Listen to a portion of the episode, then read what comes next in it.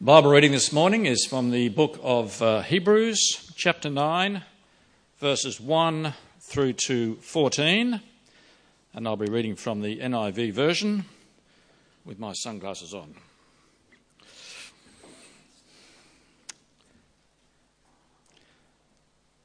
Now, the first covenant had regulations for worship and also an earthly sanctuary. A tabernacle was set up in its first room with a lampstand and the table with its consecrated bread. This was called the holy place. Behind the second curtain was a room called the most holy place, which had the golden altar of incense and the gold covered ark of the covenant. This ark contained the gold jar of manna Aaron's staff that had budded, and the stone tablets of the covenant. Above the ark were the cherubim of the glory, overshadowing the atonement cover. But we cannot discuss these things in detail now. When everything had been arranged like this, the priests entered regularly into the outer room to carry on their ministry but only the high priest entered the inner room, and that only once a year, and never without blood, which he offered for himself and for the sins the people had committed in ignorance. The Holy Spirit was showing by this that the way into the most holy place had not yet been disclosed as long as the first tabernacle was still functioning. This is an illustration for the present time, indicating that the gifts and sacrifices being offered were not able to clear the conscience of the worshipper. They are only a matter of food and drink and various ceremonial washings, external regulations applying until the time of the new order. But when Christ came as high priest of the good things that are now already here, he went through the greater and more perfect tabernacle that is not made with human hands, that is to say, is not a part of this creation. He did not enter by means of the blood of goats and calves, but he entered the most holy place once for all by his own blood thus obtaining eternal redemption. The blood of goats and bulls and the ashes of a heifer sprinkled on those who are ceremonially unclean sanctify them so that they are outwardly, outwardly clean. How much more then will the blood of Christ, who through the eternal Spirit offered himself unblemished to God, cleanse our consciences from acts that lead to death, so that we may serve the living God.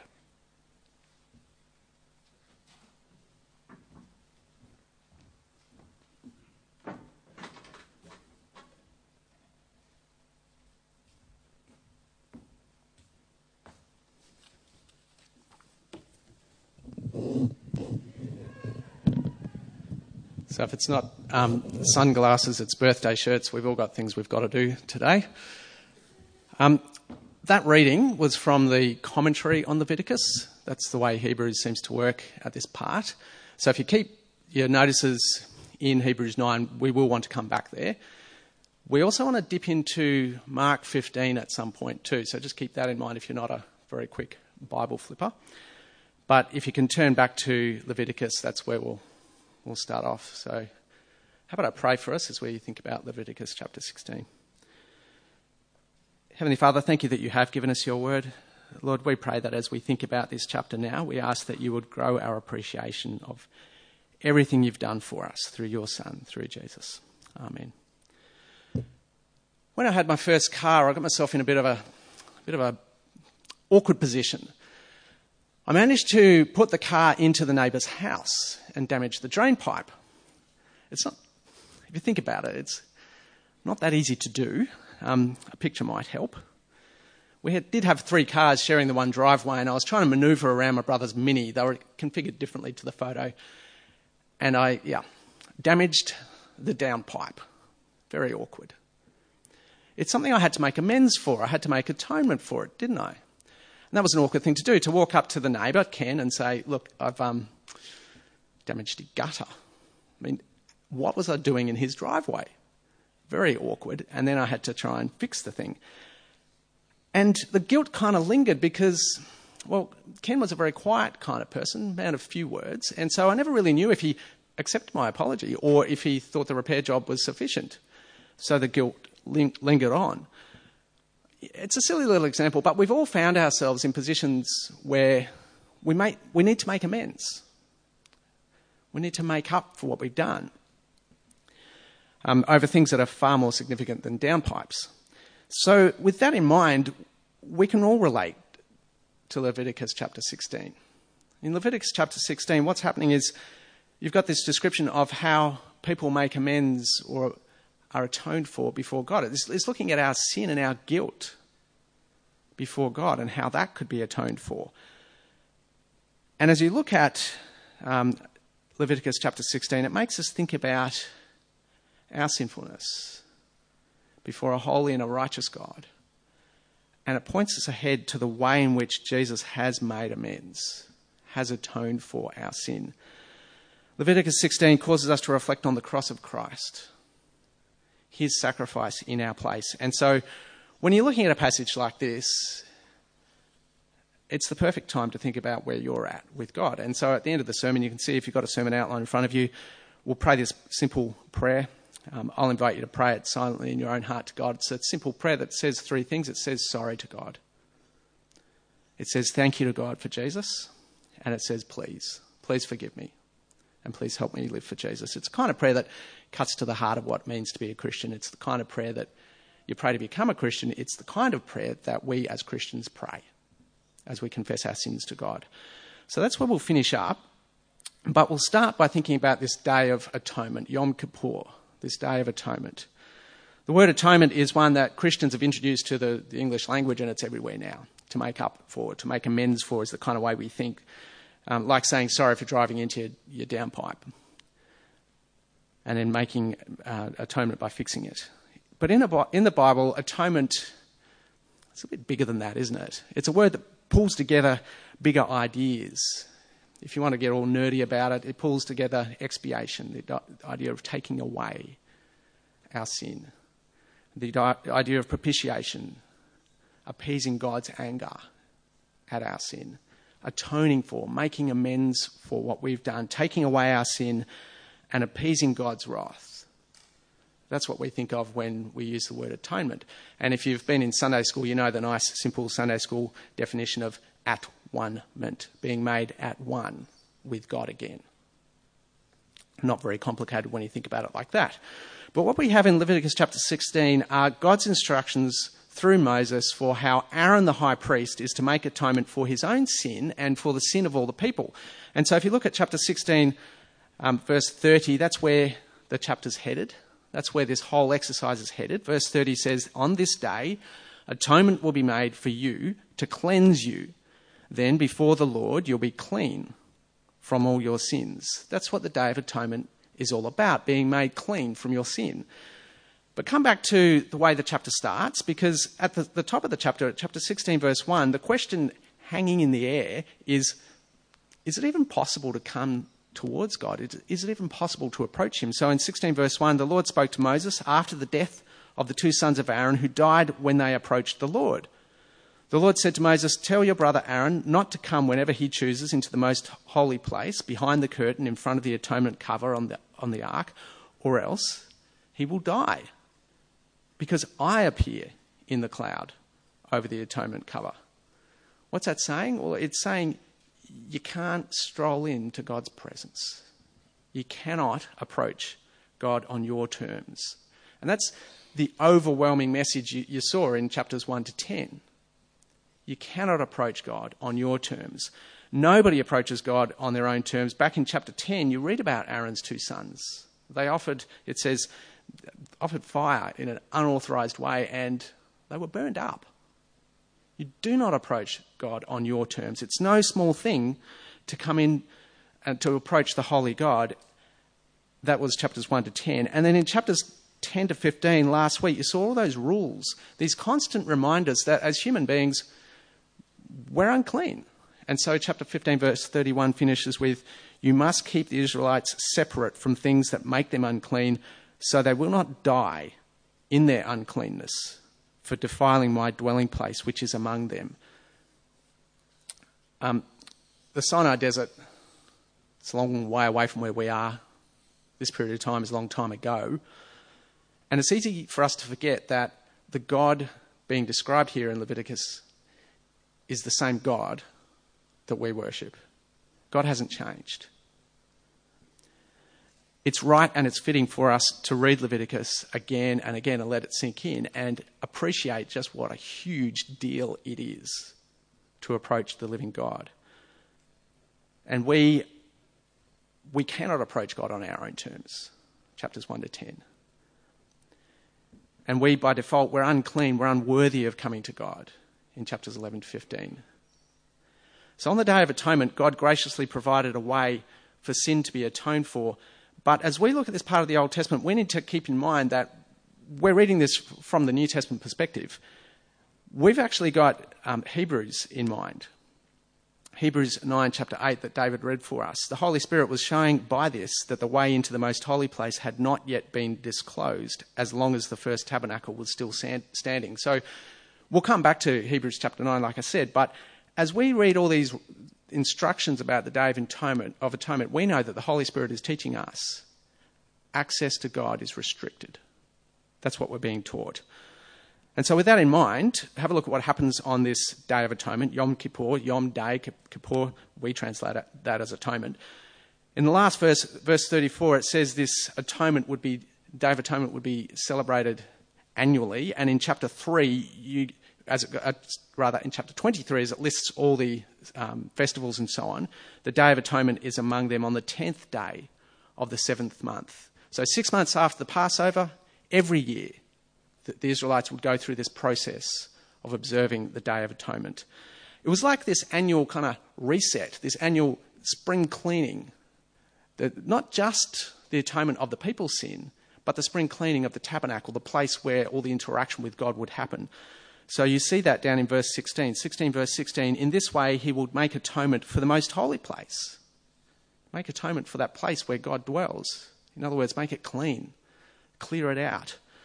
Um, in this way, he'll make atonement, verse 16, for the most holy place because of the uncleanness and the rebellion of the Israelites, whatever their sins have been. He is to do the same for the tent of meeting, which is among them in the midst of their uncleanness. And the same thing's reflected in verse 33.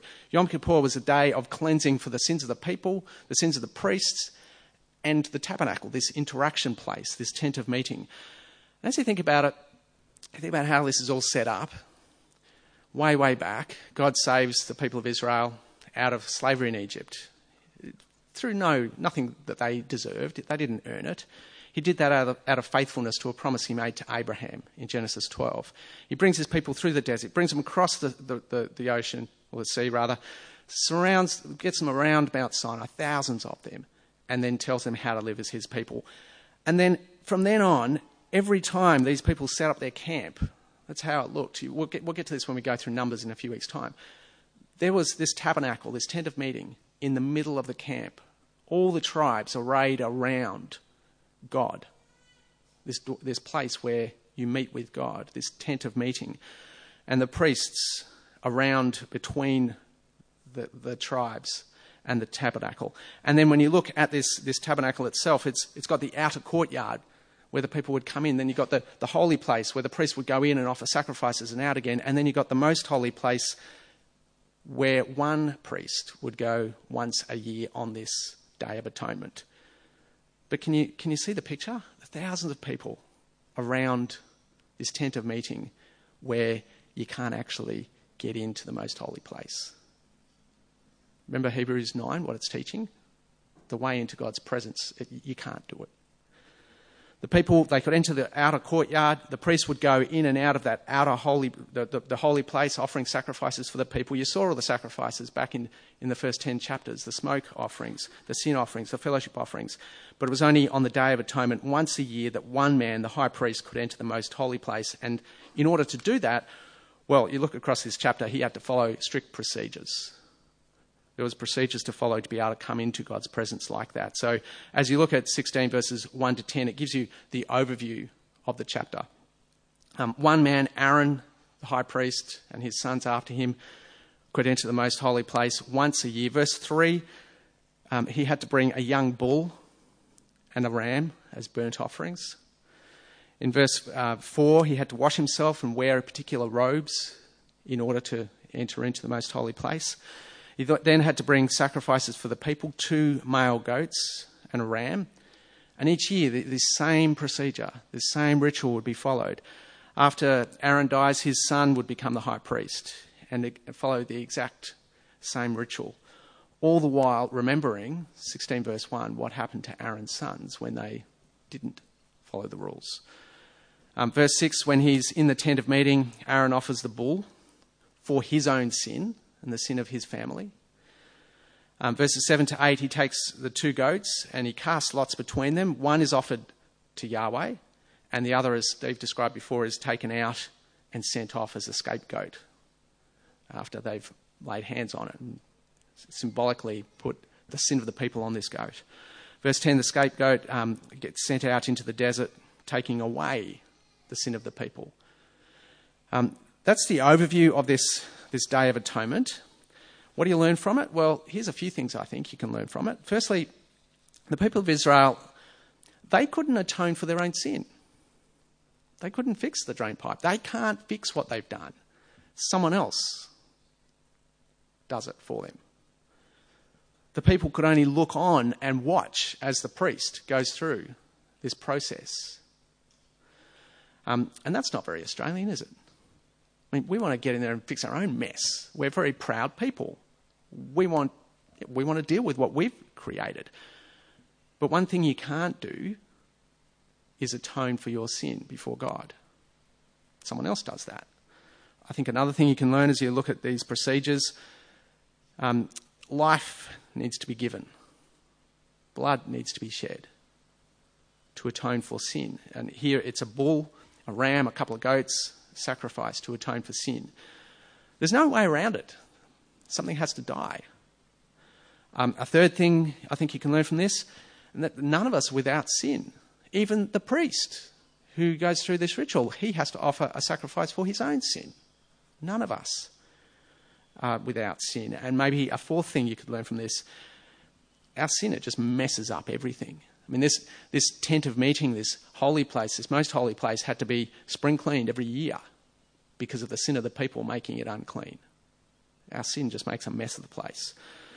So in verse um, 11 to 28, what you see there is the details, the blow by blow. Um, first, Aaron, what he does is he makes a sacrifice for his own sin. So in verse 11, Aaron shall bring the bull for his own sin offering to make atonement for himself and his household, and he is to slaughter the bull for his own sin. Um, dealing with sin, it requires blood. The priest needs to do that for his own sins. And then next, Aaron prepares the tent of meeting. So in verses 12 to 13, he takes the burnt coals from the altar and finely ground incense, sets up this kind of smoke screen, I think it is, so that as he comes into God's presence, he doesn't actually see what's happening as he approaches God in verses 12 to 13, because otherwise he'll die. Um, then in verse 14, once the smoke screen's established, he goes in, sprinkles blood all over the atonement cover over the, the ark in the most holy place. And then he comes out and he slaughters the goat for the sin offering for the people in verse 15. Then he goes back in behind the curtain, sprinkles its blood um, in the same places, just like he did the bull's blood. And here's Aaron offering sacrifices for sin, preparing the most holy place to be used as the place to meet with God. He sprinkles blood all around the tent of meeting as well, and over the altar. And then in verse 20, we come to the scapegoat. So, verse 20, when Aaron has finished making atonement for the most holy place, the tent of meeting, and the altar, he shall bring forward the live goat. He is to lay both hands on the head of the live goat and confess over it all the wickedness and the rebellion of the Israelites, all their sins, and put them on the goat's head. He shall send the goat away into the wilderness in the care of someone appointed for the task. The goat will carry on itself all the sins the, to a remote place, and the man shall release it in the wilderness. It's this symbolic transferring of sin and sending it away. Offerings were made to appease God's anger, his righteous anger at sin, and sin has been sent away, taken away. Atonement is made, and each year they go through this. Um, there's more details, but you get the picture, don't you? In 16 verse 30, this is what it's about. On this day, atonement will be made for you to cleanse you. Then before the Lord, before Yahweh, you'll be clean from all your sins. Yom Kippur, it was a means of symbol- symbolically atoning for the people, making them clean. But surely, once you've been camped in this camp, moving around the desert, surely once you've observed the Day of Atonement and everything that happens the first time, maybe the second time, surely you're thinking in the back of your mind, why do we have to keep doing this? Why doesn't it work? Sin's still everywhere. And I think that's exactly what the Holy Spirit wants you to understand. So come back to Hebrews 9. So this is now turning to the commentary on Leviticus. Hebrews 9 is where we put Jesus back in the picture. Um, when you look across Hebrews 9 that was read for us, in verses 1 to 5, you've got the recap of how the tabernacle was set up. And as you read through those five verses, you, you see Leviticus 16. And then it comes to verse 6 when everything had been arranged like this, the priests entered regularly into the outer court to carry on their ministry, offering all the sorts of sacrifices from Leviticus 1 to 10. But only the high priest entered the inner room, the most holy place, and that only once a year, and never without blood, which he offered for himself and for the sins the people committed in ignorance. The Holy Spirit, verse 8, was showing by this that the way into the most holy place had not yet been disclosed as long as the first tabernacle was still functioning. This constant reminder you cannot come into God's presence, you're unclean. Verse 9 this is an illustration for the present time, indicating that the gifts and sacrifices being offered were not able to clear the consciences of the worshipper. Yeah, sure, it appeased God's wrath. It kind of reset things for another year, but didn't deal with the real problem behind it all. So the Old Testament Day of Atonement was a constant reminder for the people free access to God is not possible. But then in Jesus, that all changes. Jesus didn't go through rituals in a tent in a desert. He didn't go through rituals in a temple in Jerusalem. His way is much better. So you come down to Hebrews 9, verse 11. But when Christ came as high priest of the good things that are now already here, he went through the greater and more perfect tabernacle that is not made with human hands. That is to say, is not part of this creation. And it talks about when Moses built the tabernacle or, or the tent, it had to be done according to the exact instructions God gave because it was the shadow, the copy, the reflection of the real tabernacle, God's presence.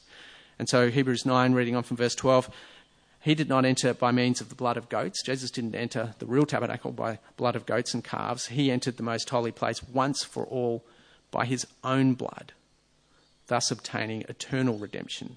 The blood of goats and bulls and the ashes of a heifer sprinkled on those who are ceremonially unclean sanctify them so that they are outwardly clean. How much more then will the blood of Christ, who through the eternal Spirit offered himself unblemished to God, cleanse our consciences from acts that lead to death, so that we may serve the living God? Just let those verses sink in. It is huge. It's amazing what Jesus has done. We can stand before the Creator God the same God that you see in Leviticus, we can stand before him without even feeling guilty because of Jesus' death in our place. Um, so, what we can learn from Leviticus, it still applies. Firstly, you can't approach God on your terms, it's got to be God's way. Secondly, you can't atone for your sins, someone else does, it's Jesus. And thirdly, that atonement requires blood, and in Jesus, you've got the, the solution, the answer, the better way. So, keep a finger in Hebrews and have a look at how Mark's gospel records Jesus' death, because you see all echoes of this. You've got Leviticus behind, it all makes sense. So when you come to Mark 15, verse 33, we'll pick it up there. At noon, darkness came over the whole land until three in the afternoon. So as Jesus dies, weird stuff happens. Everything goes dark for three hours or so. At three in the verse 34, at three in the afternoon, Jesus cried out in a loud voice, Eloi, Eloi, lama sabachthani, which means, My God, my God, why have you forsaken me? When some of those standing near heard this, they said, Listen, he's calling Elijah. Someone ran, filled a sponge with wine vinegar, put it on a staff, and offered it to Jesus to drink. Now leave him alone. Let's see if Elijah comes to take him down, he said. And then, verse 37, with a loud voice, Jesus breathed his last. Verse 38, you do this cut scene. You look across at the temple in Jerusalem. Verse 38, the curtain in the temple was torn in two from top to bottom. You think about the significance of that. This most holy place. Of the temple just reflected the tabernacle, the same structure, same setup. That curtain, that blocking access to where God is, it just tore open from top to bottom. Jesus' death, Mark's showing us, it opens the way into God's presence. And then come back to Hebrews again so we were in Hebrews 9. Just jump ahead to Hebrews 10 to the very encouraging verses in verse 19. Hebrews 10, verse 19. Therefore, brothers and sisters, since we have confidence to enter the most holy place by the blood of Jesus, by a new and living way opened for us through the curtain that is his body, and since we have a great priest over the house of God, let us draw near to God with a sincere heart and with full assurance that faith brings, having our hearts sprinkled to cleanse us from a guilty conscience and having our bodies washed with pure water. You can hear Leviticus behind it, can't you? It helps us understand what Jesus has done for us. His death in our place. Through Jesus' sacrifice, our sins atoned for. It's taken away. God's righteous anger at our sin is appeased, dealt with. We, we, we don't need to have any guilt any longer when we put our trust in Jesus. It's huge. And so as we read Leviticus, yeah, the Holy Spirit shows us our need for forgiveness. And as we look at the cross of Christ, we see the way God's provided to atone for our sin. You look through Leviticus, it shows us how unworthy we are to approach God. And you look at the cross of Christ and you see how God has made it possible for us to have access to Him. Being made right with God, it's not something we do, it's something Jesus has done, finished. He is our high priest. He's offered the once for all, the final and complete sacrifice. We don't have to go back to the Day of Atonement and, re- and redo those things and offer sacrifices again. It's not necessary. If you Google around, try to work out what Jews do these days, I think what they do is read about the atonement and just pray. It makes no sense. It points to Jesus. That's the answer. Jesus completes it, fulfills it, finishes it. And so by trusting in Jesus, we can be forgiven. Our sins are atoned for. We can be made at one with God. And so, as I, as I started this morning, it, it leaves us a very simple question, doesn't it? Where are you at? Are you right with God? You can't do that yourself. You only do that by praying and asking God to forgive you, by trusting in what Jesus has done. And so that's why I said, let's finish today by praying this simple prayer. I'll pray. Um, if, you if it's your prayer, if you're praying with me, just pray silently in your own heart to God. And if you're someone who's been around church for a little while and you think, yeah, it all makes sense today, please tell someone. Let us help encourage you to keep living for Jesus. But let's pray together. Dear God, I am sorry for rebelling against you and living like you don't exist. Thank you for Jesus' sacrifice that atones for my sin. Please forgive me, change me, and help me live for you, we pray. In Jesus' name, Amen.